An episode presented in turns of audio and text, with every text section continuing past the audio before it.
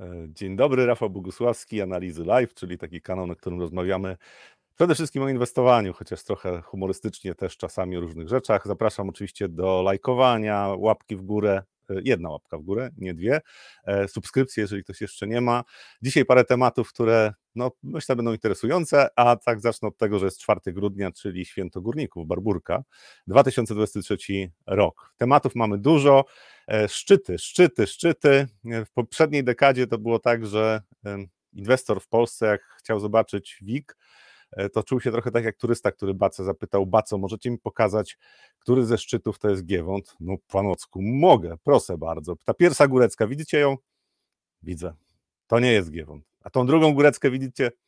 Widzę. To nie jest Giewont. A tą trzecią góreckę widzicie? Nie widzę no to jest właśnie Giewont. I tak było z WIG-iem, ale teraz się zmieniło, WIG sobie rośnie, e, kolejne szczyty, dużo się wydarzyło, oj, dużo się wydarzyło w nocy na złocie, e, taki ruch 70 dolarów w górę i w dół, zaraz o tym powiem więcej. Też e, najwyższe w tym roku zamknięcie na SP500, to też warto o tym powiedzieć. Na walutach trochę mniejsze działo. E, też była taka bardzo przyjemna scenka rodzajowa, kiedy e, Jerome Powell powiedział inwestorom: Jesteśmy gotowi na to, żeby w razie potrzeby podnieść stopy procentowe czy zacieśnić politykę monetarną, na co inwestorzy dobre, dobre, dobre. I też powiem o tym, co się wydarzyło. Potem Chiny kontra India, ale oczywiście nie jakieś geopolityczne zamieszanie, tylko indeksy, które będą rosły bardziej. Sporo się dzieje na Morzu Czerwonym, niestety, czyli Bliski Wschód. Sporo się dzieje w polskiej gospodarce i tutaj zaczyna być naprawdę optymistycznie, jeżeli chodzi o tempo wzrostu w przyszłym roku y, i inflację chyba też. Tych matów mam tyle, że po prostu musimy już zacząć, bo będziemy tutaj chyba ze dwie godziny, a tego bym nie chciał. Więc zapraszam na przegląd rynków.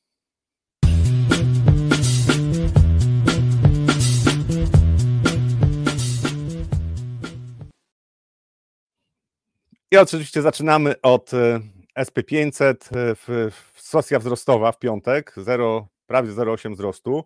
Jesteśmy na tych poziomach, na których to jest tygodniowy wykres. E, jesteśmy na tych poziomach, na których byliśmy pod koniec lipca. Tutaj na tygodniowym wykresie widać, że jesteśmy dokładnie na tych poziomach, tylko że tutaj było tak, że zamknięcie nie wypadło nigdy wyżej niż wypadło w piątek. E, I pytanie, co dalej? Bo patrząc na dynamikę tego ruchu, to ja bym zakładał, że to jesteśmy w rynku wzrostowym, tak, te szczyty wszechczasów będą testowane. Ja zakładam, że gdzieś 5100 punktów, czyli nowy szczyt wszechczasów, to są takie poziomy może styczeń, może marzec, a może będzie wyżej, a może będzie niżej, bo to, to, tak może się wydarzyć. Natomiast o co chodzi w tej chwili? E, po tych wzrostach, no, nawet jeżeli mamy bardzo silny rynek wzrostowy, to najczęściej przychodzi e, oprzytomnienie i tutaj jest kilka sygnałów, o których też powiem, że spółki, po pierwsze mm, inwestorzy indywidualni są bardzo, bardzo optymistyczni, E, tam ankieta, jest takie stowarzyszenie inwestorów indywidualnych amerykańskich, ankieta mówi, że 48% to są byczo nastawieni inwestorzy. No to są takie poziomy, e, w lipcu było 51% i to są takie poziomy, które wskazują, że tutaj jakiś szczyt lokalny może się pojawić. Być może, e, ja zakładam, że 2-3 tygodnie to takie osłabienia, to jest najbardziej prawdopodobny scenariusz, ale też może być tak, że po prostu rynek jest w trochę innej fazie, znaczy te emocje będą rządziły rynkiem mocno, i będzie, będzie większa zmienność w najbliższym czasie. E, ja się spodziewałem, że będzie podobna sytuacja, jak była tutaj. To jest 2023 rok. Tutaj był szczyt. E, o, ten, ten, ten, ten, ten szczyt był osiągnięty, i potem rynek się zbliżył do tego szczytu i potrzebował raz, dwa, trzy, cztery, pięć, szóstym tygodniu dopiero ruszył w górę. Trochę jest inna dynamika tutaj, ten, ten ruch jest silniejszy, natomiast przy tych szczytach, to z analizy technicznej naprawdę rynki, to, rynki tego przestrzegają. To też wynika z algorytmów, które handlują w Stanach Zjednoczonych, to wynika z psychologii rynku. Jeżeli widzimy taki układ rynku, no to najczęściej coś tutaj się może wydarzyć, no i stąd ten pomysł, że 2-3 tygodnie jakiegoś osłabienia jest prawdopodobne. E, natomiast prawdopodobne, patrząc na tą dynamikę ruchu i patrząc na to, jak rynki przyjmują różne informacje, chociażby to zamieszanie na Morzu Czerwonym, o którym zaraz powiem, to teraz patrząc na kontrakty terminowe y, na SP500, tutaj zaraz wprowadzę, o, żeby popatrzeć na kontrakty terminowe, to mamy sytuację, w której e, ta reakcja dzisiejsza jest bardzo umiarkowana. To znaczy, mogę tutaj zmienić na dzienny wykres, Tak? Tutaj jest oczywiście reakcja w dół, są spadki od 0,3, natomiast reakcja nie jest duża. O co tam się, o co chodzi na Morzu Czerwonym? No, e, dronami zostały zaatakowane statki i amerykański niszczyciel. I to jest coś, co no, spowodowało bardzo e, dużą zmienność. To jak już o tym powiedziałem, to może też powiem o tym, co się na złocie wydarzyło. To jest dzienny wykres i to jest dzisiejszy kurs złota byliśmy na 2,140 czy nawet więcej, wróciliśmy do tych, praktycznie do tych poziomów, na których jesteśmy. Tutaj jest duża zmienność, więc zaraz zobaczę, jak to wygląda o w tej chwili. No tak, jesteśmy dokładnie na tych poziomach, na których byliśmy, czyli ten cały ruch został wykasowany. Ja, mm, znaczy to jest y, mm, ta informacja o tym, że e, na Morzu Czerwonym ten atak nastąpił i że Amerykanie mogą za chwilę odpowiedzieć, bo oczywiście za tym, pytanie, kto za tym stoi, bo to jest atak, który został przeprowadzony prawdopodobnie przez Houthi, to jest taki rebelianci z Jemenu, natomiast za tym prawdopodobnie stoi Iran. E, więc e, tutaj niepokój może być duży, natomiast ten ruch został wymuszony przez tą informację. To jest w handlu nocnym. W zasadzie to się zaczęło jeszcze zanim Azja się obudziła, więc tutaj ta płynność nie była duża, no i taki ruch był możliwy. Teraz pewnie rynek będzie musiał to odchorować. Jeżeli popatrzymy na e, tygodniowy wykres, i popatrzymy w trochę dłuższej perspektywie, to tutaj mieliśmy taką też taką sytuację, tylko na niższych poziomach. Tutaj było cały czas był, były próby pokonania tego poziomu 2080 dolarów mniej więcej, 2070-80, przebiliśmy to, jest powrót, no i teraz prawdopodobnie tak jak tutaj będzie jakaś konsolidacja według mnie. E, nie spodziewam się, żeby było tak jak tutaj, że powrót do spadków, bo niepokój jest dość duży, a sytuacja na rynkach światowych też sprzyja, to znaczy oczekiwania chociażby na to, że będą obniżki stóp procentowych w Stanach Zjednoczonych, to jest coś, co sprzyja rynkowi. Więc e, bardzo dynamiczna sesja e, z takim wyczyszczeniem stop lossów, bo to też w handlu elektronicznym bardzo dużo spekulantów stawia stop lossy, e, nie tylko w handlu elektronicznym, tak, ale na, na, tych, na, tym, na tych rynkach stop lossy są ustawiane często, więc przebicie tego poziomu plus jeszcze jakiś margines typu, nie wiem, 1,5%, 2%, E, bo tam się ustawia stop lossy, jeżeli nie chce ktoś być wybity przy takich szczytach, no to po prostu spowodowało, że mieliśmy zamykanie krótkich pozycji. Według mnie e, złoto będzie dalej poruszało się w górę, mm, tylko że no to, to, co się wydarzyło teraz, to raczej wskazywało znowu, że mamy przed sobą może tydzień, może dwa, może trzy trendu bocznego. Nawet w silnych trendach wzrostowych, jeżeli popatrzymy na to, co się działo tutaj chociażby, no to mieliśmy okresy, kiedy kilka tygodni nawet 10 tygodni trendu bocznego to nie jest coś, co na złocie jest niepokojące, znaczy tak, się, tak to ten rynek się zachowuje. Pytanie, czy mam rację? No jest według mnie, jest według mnie dość dużo e, sygnałów sprzyjających e, złotu i tu wydaje mi się, że 2250 e, to jest taki poziom, przy których według mnie będzie większy, większa podaż i ten poziom jest do osiągnięcia być może w najbliższych tygodniach. Złoto na 2200, 2300, no tak, tak, patrząc z zasięgu ruchu, pierwszy taki poziom, którym patrzyłem zakres ruchu, który jest możliwy. To jest analiza trochę w oparciu o y, poziomy Fibonacciego, tak zakres ruchu, tak poprzednie zachowanie rynku, wybicie z jakiejś formacji.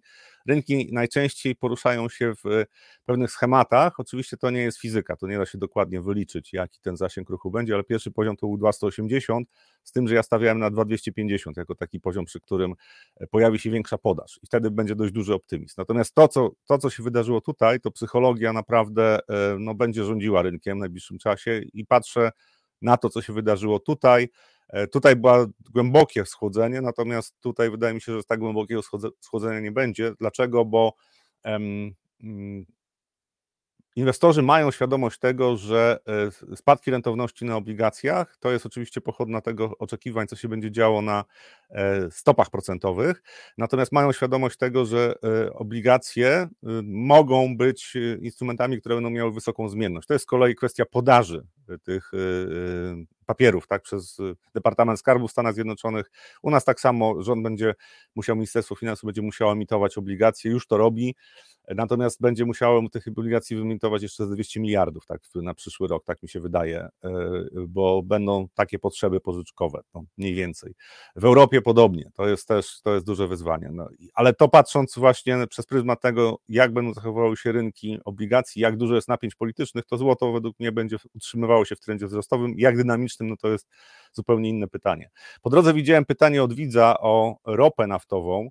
E, I patrząc na ropę naftową, dzisiaj znowu, jeżeli popatrzymy znowu na dzienne wykresy, to mamy już dzisiejsze notowania. Ja trochę zmienię skalę, żeby było lepiej widać. Ropa od października jest w trendzie spadkowym. To jest rozczarowanie cały czas, jeżeli chodzi o popyt ropy ze strony, popyt na ropę ze strony Chin. Jest też, pojawiają się informacje o tym, że Rosjanie Chinom sprzedają dużo ropy i w ogóle ten mm, sprzedaż ropy przez Rosję jest zdecydowanie większa niż to ujmują oficjalne statystyki. To jest z szarej strefy internetu takie informacje, ale patrząc na to, jak wygląda bilans e, handlowy ropy, ile kupują Chiny na przykład od innych dostawców niż Rosja, to wydaje się to całkiem sensowne. Plus oczywiście wzrost wydobycia w Stanach i ta reakcja rynku dzisiejsza e, na zamieszanie na Morzu Czerwonym pokazuje, że ropa nadal jest pod presją, to znaczy to e, brak tutaj jakichś zdecydowanych ruchów ze strony OPEC, bo OPEC nie podjęło decyzji na przykład o dalszym ograniczaniu e, wydobycia ropy, no pokazuje, że ropa na razie może być jeszcze pod presją. To jest oczywiście gra na to, że jest scenariusz bardziej recesyjny dla świata, nie będzie popytu na ropę. Czy tak będzie, nie wiem. No, jesteśmy znowu na poziomach, przy których jakiś popyt na ropę może się pojawiać e, i ja się spodziewam, że jednak jakieś e, kolejne zawirowania w rejonie e, Bliskiego Wschodu podniosą ceny ropy. To znaczy tutaj te, te ceny ropy w tej chwili to są atrakcyjne z punktu widzenia spekulantów, też dla gospodarki to jest pozytywna informacja, to znaczy wysokie ceny ropy, na przykład gdyby ropa szybko wzrosła powyżej 100 dolarów, to jest scenariusz e, bardziej recesyjny, też wyższa inflacja, taki spadek cen ropy to jest e, z punktu widzenia gospodarki światowej korzystna informacja, natomiast pytanie, czy tutaj na tych poziomach nie pojawi się popyt, wydaje mi się, że jeszcze, jeszcze trochę może być spadku, czy tą, tą falę spadkową byśmy skończyli, tutaj w okolicach 70 dolarów do 67 dolarów to jest poprzednie, do 67 dolarów tutaj, tak? I w chwilach paniki byliśmy trochę niżej.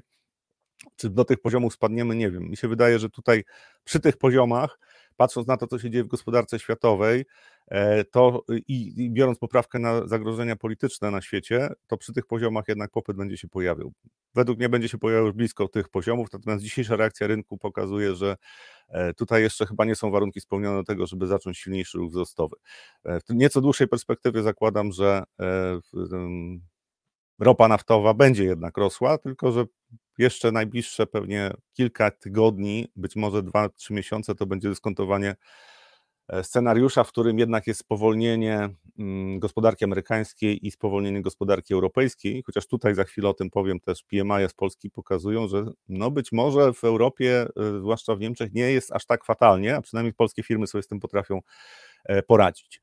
Co się wydarzyło na innych rynkach, to, tu to pokażę jeszcze e, Sensex, czyli Indie, bo będę mówił o Indiach. I to jest rynek, który no, dzielnie idzie w górę, praktycznie trend wzrostowy niezaburzony. I pojawiają się artykuły y, analizujące atrakcyjność e, względną rynku chińskiego akcyjnego do y, rynku indyjskiego. E, I o tym też za chwilę powiem, bo warto zwracać uwagę na wyceny. Natomiast to jest różnica pomiędzy zachowaniem, jeżeli na dłuższą perspektywę weźmiemy, to jest różnica pomiędzy zachowaniem e, rynku, który ma wzrost gospodarczy, powiedzmy tam powyżej 7%, nawet e, utrzymuje się ten wzrost gospodarczy, ale równocześnie mamy um, ustrój polityczny, który powiedzmy, że jest demokracją. Tak? Znaczy to, to zdecydowanie jest inny ustrój niż jest w Chinach, chociaż tam też niektóre ruchy prezydenta Modiego, premiera Modiego, to są dyskusyjne, natomiast generalnie to jest różnica w zachowaniu e, tego indeksu, jak popatrzymy na, porównamy go e, z indeksem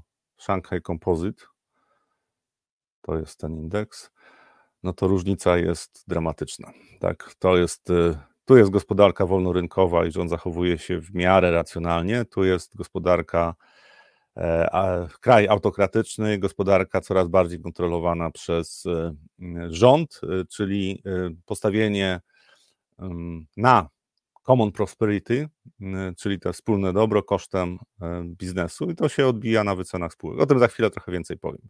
Co się dzieje na walutach? To jest bardzo ciekawy, bardzo ciekawa sytuacja na eurodolarze, to jest też wykres tygodniowy. Tutaj taka tak zwana szpulka z dość szerokim tym tą, tą czarną częścią. Szpulka to jest właśnie takie, są tutaj dwie, dwie, e, dwa wąsy i tutaj coś się dzieje i tutaj doszliśmy do poziomu 1,10 i od tego czasu zaczęły, zaczęły się problemy. Pytanie podstawowe jest takie, czy to był ruch korekcyjny, ten wzrostowy, w tym ruchu spadkowym, czyli kontynuujemy ruch spadkowy, czy jednak e, tutaj będzie jeszcze byki no miały siłę, żeby podnieść ten rynek wyżej. To jest bardzo istotne z punktu widzenia siły dolara i oczywiście tego, co się może dziać na emergingach, co się może dziać na surowcach. Jeżeli dolar zacznie się umacniać, to pogorszenie sentymentu dla emergingów pojawi się niemal natychmiast. Więc wracam teraz do WIG-u. E, I WIG, no tutaj bardzo ładna, dynamiczna sesja. Tutaj, tutaj było dużo komentarzy, że e, no, nasz rynek jak zwykle oszukał i tutaj były wzrosty, teraz będzie faza spadkowa, mamy kolejną fazę wzrostową. Ja uważam, że jesteśmy w trendzie wzrostowym i takim długoterminowym. Jesteśmy na rekordach wszechczasów, nie byliśmy nigdy tak wysoko, jak jesteśmy po ostatniej sesji. E, I e, to jest zamknięcie. Tej ostatniej sesji, był wzrost 2,5%, WIG20 nawet ponad 3% i widać, że kapitał zagraniczny wchodzi na nasz rynek. Co ciekawe, jeżeli popatrzymy na sam WIG20 i tutaj w ujęciu dziennym, to też warto zwrócić uwagę, że nasz rynek porusza się skokami, to znaczy jest faza e, wzrostu, potem jest faza konsolidacji, tu się nic nie dzieje, tak jakby kapitał o nas zapomniał zagraniczny, Tutaj mieliśmy fazę taką, gdzie się zastanawiałem, czy to na razie nie będzie wystarczy, nie będzie pogłębienia spadku. Natomiast to, co się wydarzyło e, w piątek, to są dwie rzeczy. Mm, według mnie to, co się wydarzyło w piątek, to była pochodna tego, co się, wyda- co się stało w Stanach Zjednoczonych, czyli e, wypowiedź Powella, która została zinterpretowana e, pozytywnie. Druga rzecz, dane o PKB z Polski za trzeci kwartał, które były trochę lepsze niż w oczekiwania, czy wstępny, wstępny szacunek i PMI, który wzrósł o ponad 4 punkty, w zasadzie najwyższy wzrost miesiąc do miesiąca w historii tego badania. Jesteśmy blisko 50, poziomu 50 punktów, no i to jest znowu przypomnienie o naszym rynku. Według mnie to jest jakby kolejna część mm, przerejtowania naszego rynku, czyli my, my odzyskujemy E, pozytywną ocenę, stopniowo pozytywną ocenę rynków zagranicznych, jeżeli chodzi o perspektywy e, naszego rynku. To znaczy założenia są takie, że będzie lepiej niż było przez ostatnie 8 lat, jeżeli chodzi na przykład o traktowanie rynku, e, możliwości spółek, jeżeli chodzi o generowanie zysków, czyli krótko mówiąc realizowanie strategii spółek, a nie potrzeb rządu, bo tak w wielu spółkach było. I to jest coś, co sprawia, że jesteśmy w takiej fazie, gdzie nasz rynek jest doważany. Tutaj oczywiście jest jeszcze jeden element i te PMI o tym mówią, czyli e, nasza gospodarka może być relatywnie silna w porównaniu na przykład z gospodarką e, strefy euro czy z starymi krajami Unii. Według mnie jesteśmy w trendzie wzrostowym, według mnie będą kolejne szczyty, co nie znaczy, że e, że te szczyty, jeżeli patrzymy na WIG oczywiście, bo WIG 20 to są lokalne szczyty, byliśmy wyżej, to też jest kwestia konstrukcji tego indeksu, tam bardzo dużo dywidendy zabierały. E, natomiast patrząc na, na ten trend wzrostowy, według mnie będziemy szli w stronę na WIG-u 20, w stronę 2,5 tysiąca punktów. Tutaj 2500-2600 to są takie poziomy, przy których historycznie można stwierdzić, że zawsze pojawiał się jakiś e, problem mm, z kontynuowaniem tego wzrostu. WIG20, bo tutaj jest dyskusja, czy y, warto patrzeć na indeks, który e, jest korygowany o dywidendy spółek. Według mnie tak, ponieważ jeżeli ze spółki zabieramy pieniądze, to oznacza, że dla inwestora jakby wartość tego rynku, tak, indeks to jest jakiś rynek, wartość tego rynku spada, więc y, stopa zwrotu oczywiście powinna uwzględniać dywidendy, natomiast sama wycena rynku według mnie no, jest bardzo ciekawe podejście właśnie że WIG20 uwzględnia rzeczywisty ten kapitał, tak? Znaczy, ta spółka jest wyceniana przez pryzmat również tego, czego się pozbyła, jeżeli chodzi o, o majątek. E, czyli mamy, mamy taką sytuację, która e, według mnie sprzyja bykom, natomiast też e, poziom optymizmu jest trochę niepokojący, więc tutaj jakieś wstrząśnięcie w najbliższych dniach, e, tygodniach może się pojawić. E, wszyscy wiedzą o tym, że grudzień to jest raj świętego Mikołaja, pozytywne historycznie wskazania, więc rynki lubią nie zaskakiwać, więc nie zdziwiłbym się, jakby tutaj w, w grudniu właśnie pojawiła się jakaś korekta. Korekta, podkreślam, nie, nie spodziewam się końca wzrostu w hossy. Jeszcze warto spojrzeć na obligacje amerykańskie i tutaj była reakcja, też przejdę na dzienny wykres, po wypowiedzi y, Powella była, e, była reakcja na, y, na obligacjach. Dziesięciolecie w zasadzie na całej krzywej, czyli on, rynek zareagował w ten sposób, że nie wierzy w to, że Powell będzie podnosił stopy procentowe czy w Komitet Otwartego Rynku. Natomiast dzisiaj jest lekkie odreagowanie i tutaj myślę, że jesteśmy na poziomach te 4,20 to takie było wyciągnięcie informacją. Na razie chyba tych spadków rentowności wystarczy, co nie znaczy, że rynek jeszcze nie będzie dyskontował spadającej inflacji i tego, że Fed będzie obniżał stop procentowe, znaczy w tej chwili będzie to dyskontował, natomiast pytanie, czy ma rację, to jest zupełnie inny, inny temat. E, mm, to chyba naj, najważniejsze rynki, przeleciałem dość szybko, natomiast najważniejsze dla mnie są Stany, bo jeżeli y, rynek akcji, jeżeli tam będzie w miarę dobrze, to my mamy szansę na kontynuację hossy. Ważny jest dolar i to, co się dzieje na euro-dolarze, bo jak euro-dolar zacznie nurkować, to dolar umocni się prawdopodobnie do większości walut. To będzie problem pewnie dla emergingów. Ważne są rentowności obligacji amerykańskich, bo jeżeli tutaj będzie jakieś odreagowanie, wracamy na 4,50, to w tym czasie mało prawdopodobne, żeby na przykład rynki europejskie obligacyjne zachowały się dobrze. Takie tematy, które wybrałem, jeżeli chodzi o przegląd rynku, najbliższych dniach pewnie jeszcze kilka innych rynków będziemy pokazywali e, i e, z komentarzem oczywiście. Natomiast siła rynków według mnie wskazuje na to, że e, wzrosty mogą być kontynuowane i są do tego dobrze przesłanki, czy znaczy preteksty są, czy, y, mm, czy nie będzie czarnego scenariusza dla gospodarki światowej, nie wiem, tego nikt nie wie, natomiast na razie inwestorzy cieszą się tym, co się pojawiło.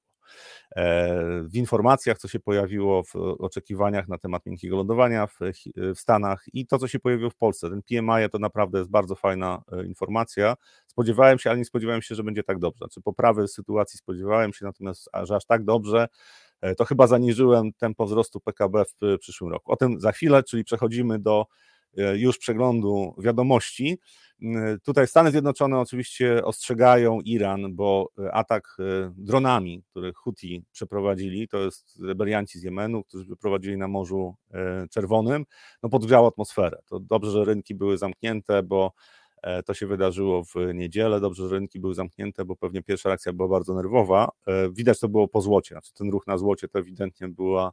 E, oczywiście puściły stoplosy, tak, dlatego taki, taki zakres ruchu, natomiast to była reakcja na to, co się wydarzyło na Morzu Czerwonym. Mm, pytanie, co będzie dalej, nie mam pojęcia. Natomiast to jest przypomnienie o tym, że tam, tam jest bardzo gorąco. Tam trwa wojna Izrael z Hamasem. Izrael E, prawdopodobnie zwiększy skalę swoich działań, natomiast są też te kraje ościenne, które mogą w różny sposób się angażować do konfliktu i za chwilę możemy dostać kolejną informację. Tam jeszcze warto zwracać uwagę, co się może wydarzyć w najbliższym czasie w cieśninie Ormus na przykład, bo ją jest dość łatwo zablokować, a to też utrudni e, transport e, ropy naftowej.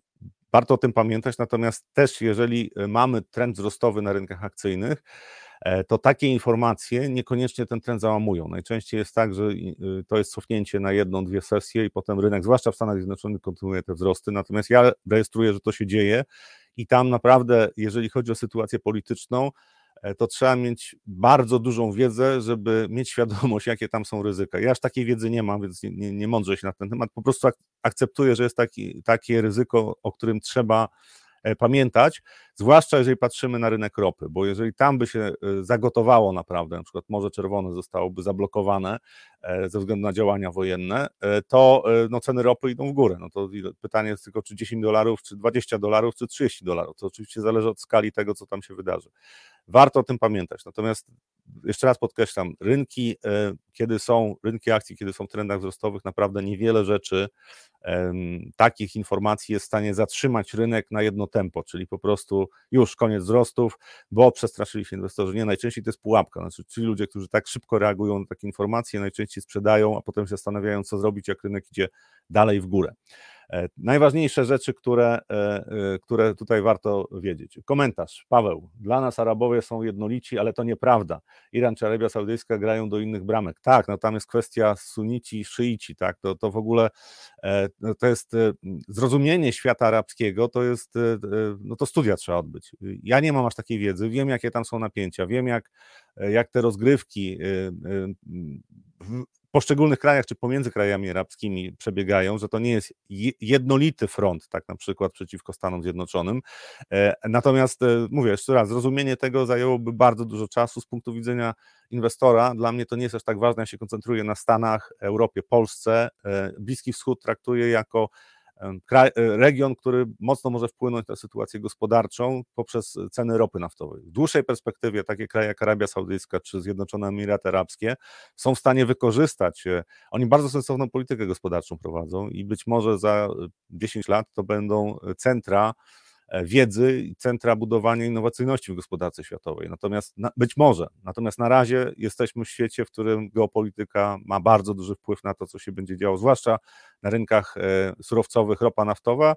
Też jeżeli, to, to się by przekładało pewnie na mm, rentowności obligacji, bo y, ropa naftowa w górę, to inflacja idzie też w górę e, i wzrost napięcia, czy wzrost intensywności konfliktu tam, zaangażowanie większych Stanów Zjednoczonych, to też są informacje, które są według mnie proinflacyjne. Więc patrzę prze, przez ten y, kontekst, natomiast nie patrzę jako na region do inwestowania. Znaczy, tak podobnie jak Chiny, dla mnie tutaj ryzyko jest zbyt duże, polityczne e, i e, Mówię o tym po prostu, żeby mieć świadomość, że nie jesteśmy, nie żyjemy w świecie, który jest bezpieczny. Natomiast jeżeli ktoś e, zakładał, że w, po ataku Rosji na Ukrainę już się nie da zarabiać pieniędzy na rynkach, no to w tej chwili, jeżeli patrzy na WIG, no to może być zdziwiony, tak? No, jesteśmy krajem graniczącym z krajem, który prowadzi wojnę, a, a WIG jest na szczytach wszechczasów. Tak działają rynki. To znaczy, są inne czynniki, nigdy jeden czynnik nie wpływa na to, jak zachowują się rynki, jest tych czynników więcej.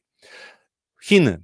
E, I tu e, inwestorzy zauważyli, że no Chiny są bardzo mocno przecenione w porównaniu z e, Indiami. Jeżeli patrzymy na wskaźnik P do E, no to tu, są, tu, są, tu jest siła względna MSCI, MSCI China do MSCI, MSCI India.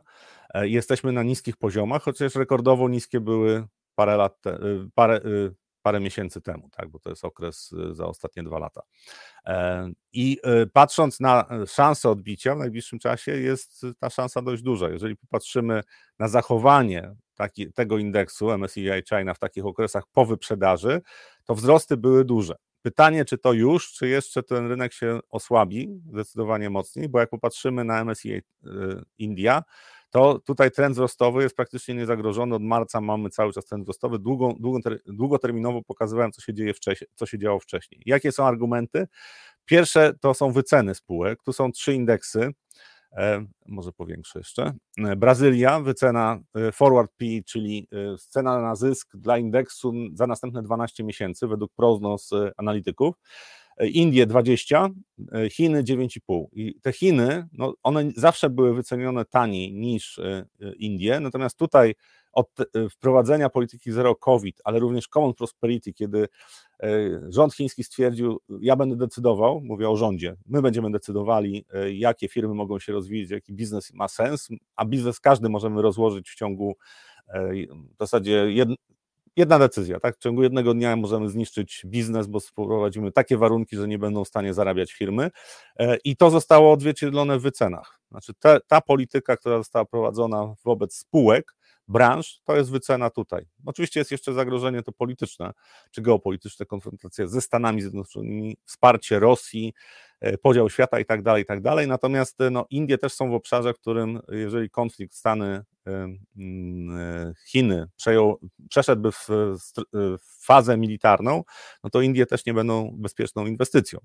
E, tam będzie się dużo mogło wydarzyć niekorzystnych rzeczy. Natomiast patrząc na wycenę, no to indyjski rynek jest wyceniony wysoko. I to jest argument za tym, że e, przy takich wycenach może się w najbliższych miesiącach okazać, że ten rynek będzie w trendzie bocznym, trochę się osłabi, no bo musi poczekać e, na poprawę wyników, czyli obniżenie e, e, wycen.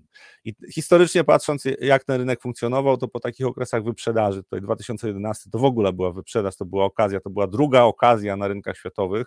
Pierwsza była w 2009, tutaj druga była okazja zdecydowanie lepsza dla inwestorów, bo tutaj ten trend wzrostowy na większości rynków już był kontynuowany.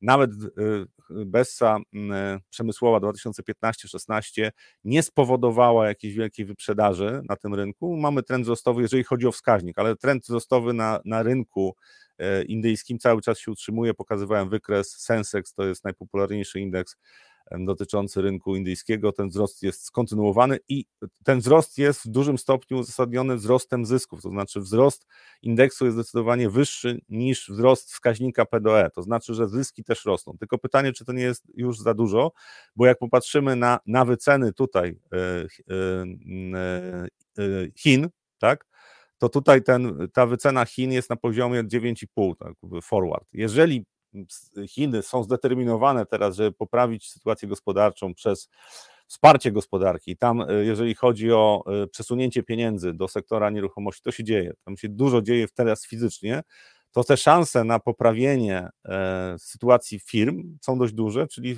indeks giełdy chińskiej może pójść 20% w górę w tym czasie, E, indeks y, indyjski nie ruszy się. Natomiast ja bym radził pamiętać o tym, że y, postrzeganie Chin się trochę zmieniło, więc tam w każdej chwili może być znowu jakiś ruch ze strony rządu chińskiego, który spowoduje, że inwestorzy ponownie się przestraszą. Natomiast wyceny faktycznie są atrakcyjne.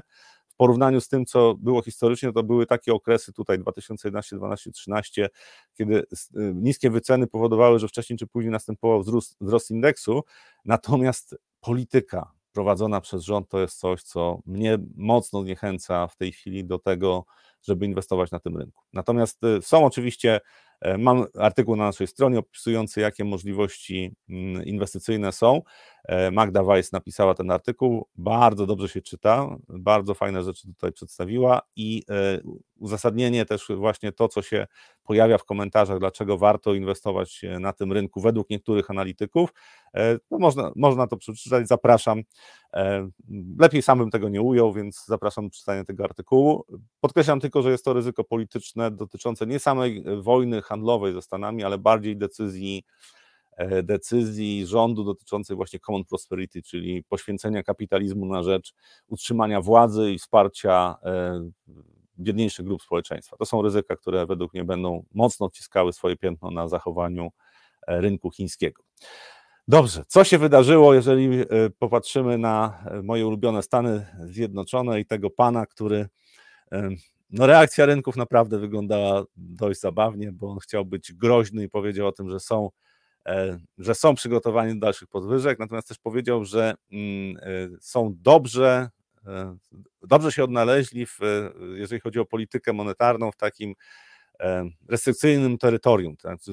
że ta polityka odciska swoje piętno na gospodarce i inwestorzy skoncentrowali się na tym, a nie na tym, że tutaj bank centralny jest przygotowany do dalszego zaciśnienia polityki monetarnej, jeżeli to będzie potrzebne. Znaczy to w ogóle to wyśmiali, tak jak dobry dowcip. Tak? Rynek y, terminowy zakłada, że w marcu e, jest 50% prawdopodobieństwa, że w marcu będzie obniżka stóp procentowych. Znaczy tak rynek to y, wycenia. E, wycenia, że w maju, na posiedzeniu majowym, że mm, na pewno będzie, do tego czasu będzie, będą obniżone stopy procentowe. Tak? Czyli żadnych podwyżek i obniżki stóp procentowych. Zakładam, że w najbliższych miesiącach faktycznie podwyżek nie będzie. Natomiast pytanie, czy będą obniżki, to jest pytanie, które jest warte bardzo dużo pieniędzy i tu jest pytanie, które jest powiązane z tym, co się będzie działo z inflacją, ale też z decyzjami politycznymi, ponieważ to będzie rok wyborczy w Stanach Zjednoczonych, więc Fed niekoniecznie będzie reagował na przykład na podbicia inflacji, które według mnie na początku przyszłego roku będą. To znaczy tam będzie problem z turną falą inflacyjną e, i ta inflacja będzie się pojawiała. Podobnie będzie w Polsce. Natomiast na razie rynki po prostu patrzą na Powella i mówią: No, dobry stand-up, dobry stand-up, trochę się pośmialiśmy, zaczynamy e, dalej kupować obligacje, chociaż to trwało tylko jedną sesję w piątek. Dzisiaj już jest trochę gorzej, ale to jest e, po tych spadkach rentowności obligacji, które nastąpiły, to e, większa zmienność, czyli odreagowanie wzrost rentowności krótkoterminowo, to nie jest coś, co mnie zaskoczy. Ja patrzę na to, jak rynki reagują na takie informacje i wydaje mi się, że e, jeszcze przez najbliższe 2-3 miesiące będzie gra e, na to, że Fed w żaden sposób nie będzie zacieśniał polityki monetarnej. Czy będzie ją zacieśniał jeszcze? Nie wiem perspektywie przyszłego roku, natomiast w perspektywie kilku lat ja cały czas się upieram. Wiem, że trochę się zachowuje jak Nuri Rubini, który przepowiadał wielki krach na rynkach finansowych, na akcjach e, od 2004 roku. Natomiast ja mówię, mówię o perspektywie nie tak odległej, to znaczy zakładam, że już w przyszłym roku okaże się, że trudno jest zbić inflację trwale poniżej 3%. 2025-2026 według mnie to będą już takie wtórne ruchy inflacyjne, to znaczy okaże się, że gospodarka światowa Wtedy inwestorzy rozpoznają, że gospodarka światowa weszła w inną fazę cyklu i to, co było dezinflacyjne przez ponad dekadę, prawie dwie dekady, będzie teraz te elementy działają w drugą stronę, czyli na przykład deglobalizacja, która będzie postępowała, plus y, siła e, gospodarek wschodzących, i tu nie myślę tylko o Chinach, Indiach, ale myślę na przykład o, Indo o, Indonezji, też o Iranie, to będzie coś, co spowoduje, że ceny w gospodarce światowej ponownie będą rosły jesteśmy w cyklu proinflacyjnym. To nie znaczy, że inflacja będzie 30% w Polsce, natomiast e, wyzwaniem będzie. Co mnie niepokoi na rynku amerykańskim odrobinę, to jest to, że e, memstock, to ten czas, kiedy to, to takie akcje, które są traktowane jako memy, czyli e, platforma Robinhood na przykład. Inwestorzy, którzy e, niespecjalnie wiedzą, co spółki robią albo dlaczego rosną, ale rosną, więc kupujemy te spółki i właśnie zaczęły się bardzo silne ruchy na tych papierach. To znaczy inwestorzy zaczęli znowu spekulować i to jest coś, co y, dość często wskazuje, że zbliżamy się do miejsca takiego przynajmniej czasowego przegięcia. Znaczy, jak jest tak dużo spekulacji już, tam niektóre te spółki rosną po 20% w jedną sesję, specjalnie bez uzasadnienia, mm, to y, trochę jest niepokojące. I y, to jest e, według mnie e, taka informacja, którą też warto mieć z tyłu głowy, jeżeli ktoś w Stanach Zjednoczonych w tej chwili by rozpoczynał inwestowanie, że trochę, trochę dużo optymizmu się pojawiło. E, natomiast jeżeli okazałoby się, że e, realizujemy scenariusz taki jak e, bywał w historii amerykańskiej giełdy, że znowu rynek zostanie rozpędzony przez spekulantów, to taki trend wzrostowy napędzany spekulantami, on może trwać dużo dłużej niż w większości się wydaje. Więc ja na razie tylko wskazuję na to, że ten optymizm nieco wzrósł, natomiast nadal według mnie to nie jest sygnał, że kończymy już trend wzrostowy. To znaczy potencjał tego rynku, jeżeli mówimy o Stanach Zjednoczonych i tych rynków tych segmentów rynku, które są mocno spekulacyjne, według mnie jest bardzo duży. To pokazuje też, y, czasami na live'ach były pytania od widzów, skąd się weźmie kapitał. Tego kapitału naprawdę na razie nie brakuje. On został schowany w wielu miejscach, znaczy w bezpiecznych aktywach, krótkoterminowych papierach. Jak wzrosty będą kontynuowane, to zakładam, że podobnie jak w Polsce, jak WIG jak WIG dojdzie do 90, do 90 tysięcy punktów, albo jeszcze lepiej, jak przekroczy 100 tysięcy punktów, to nagle inwestorzy indywidualni w Polsce się przeproszą z inwestowania w polskie akcje. A czy jest taki potencjał? Według mnie tak. Znaczy, patrząc na wyceny spółek i to, co się może dziać w perspektywie następnych lat z polską gospodarką, taki potencjał jest. Natomiast w Stanach Zjednoczonych zaczynamy już y, naprawdę ostrą jazdę. To znaczy, coś takiego, jak widzę, to mówię, o, będzie się działo. Będą zaskakujące ruchy, będzie trudno przewidzieć krótkoterminowo, jak się rynek zachowa, bo tłum porusza się jak e, ławica ryb, to znaczy potrafi się spłoszyć w tym samym momencie, ale potem wraca i tak to będzie fluktuowało. Bardzo fajna sytuacja dla spekulantów, dla inwestorów również nie najgorsza, bo jeżeli ktoś inwestuje na rynku amerykańskim, to podkreślam, SP500 e, w piątek najwyższe zamknięcie w tym roku. Rynek był już wyżej w tym roku, ale nie było zamknięcia, nie wytrzymał na tych poziomach powyżej 4600. E, w piątek mieliśmy najwyższe zamknięcie historyczne. To, na co bym zwrócił uwagę, jeżeli chodzi o polską y, gospodarkę, polskie inwestycje, to jest, y, mieliśmy dane o PKB za trzeci kwartał, już te zweryfikowane. E, wzrost był o 0,5, a nie 0,4. Natomiast ja bym zwrócił uwagę na jedną rzecz, o której często mówiłem, jak widzowie tutaj są, którzy bywają częściej, to ja często mówiłem o tym, że e, PKB w Polsce będzie zaniżane jeszcze w trzecim kwartale przez e, ujemny wkład zapasów. Zapasy to jest coś, co jest dodane do modelu opisującego wzrost PKB, bo no, trzeba to jakoś uwzględnić. Tak? Najważniejsze rzeczy to jest e, konsumpcja, inwestycje i eksport netto, natomiast bez zapasów to by się nie spinało, więc są zapasy często łączone tam z inwestycjami, ale zostawmy same zapasy. I pierwszy, drugi i trzeci kwartał to był spadek zapasów, co obniżało PKB. E, dlaczego ten spadek zapasów nastąpił? Bo jeszcze w 2022 roku firmy y, y, przeszły z tego e, y, działania takiego optymalizacji poziomu zapasów, e, bo miały wyższy poziom zapasy, bo w 2021-2020 były duże problemy z pozyskaniem towarów, tak, czy z, z, z kupieniem różnego rodzaju produktów potrzebnych do produkcji.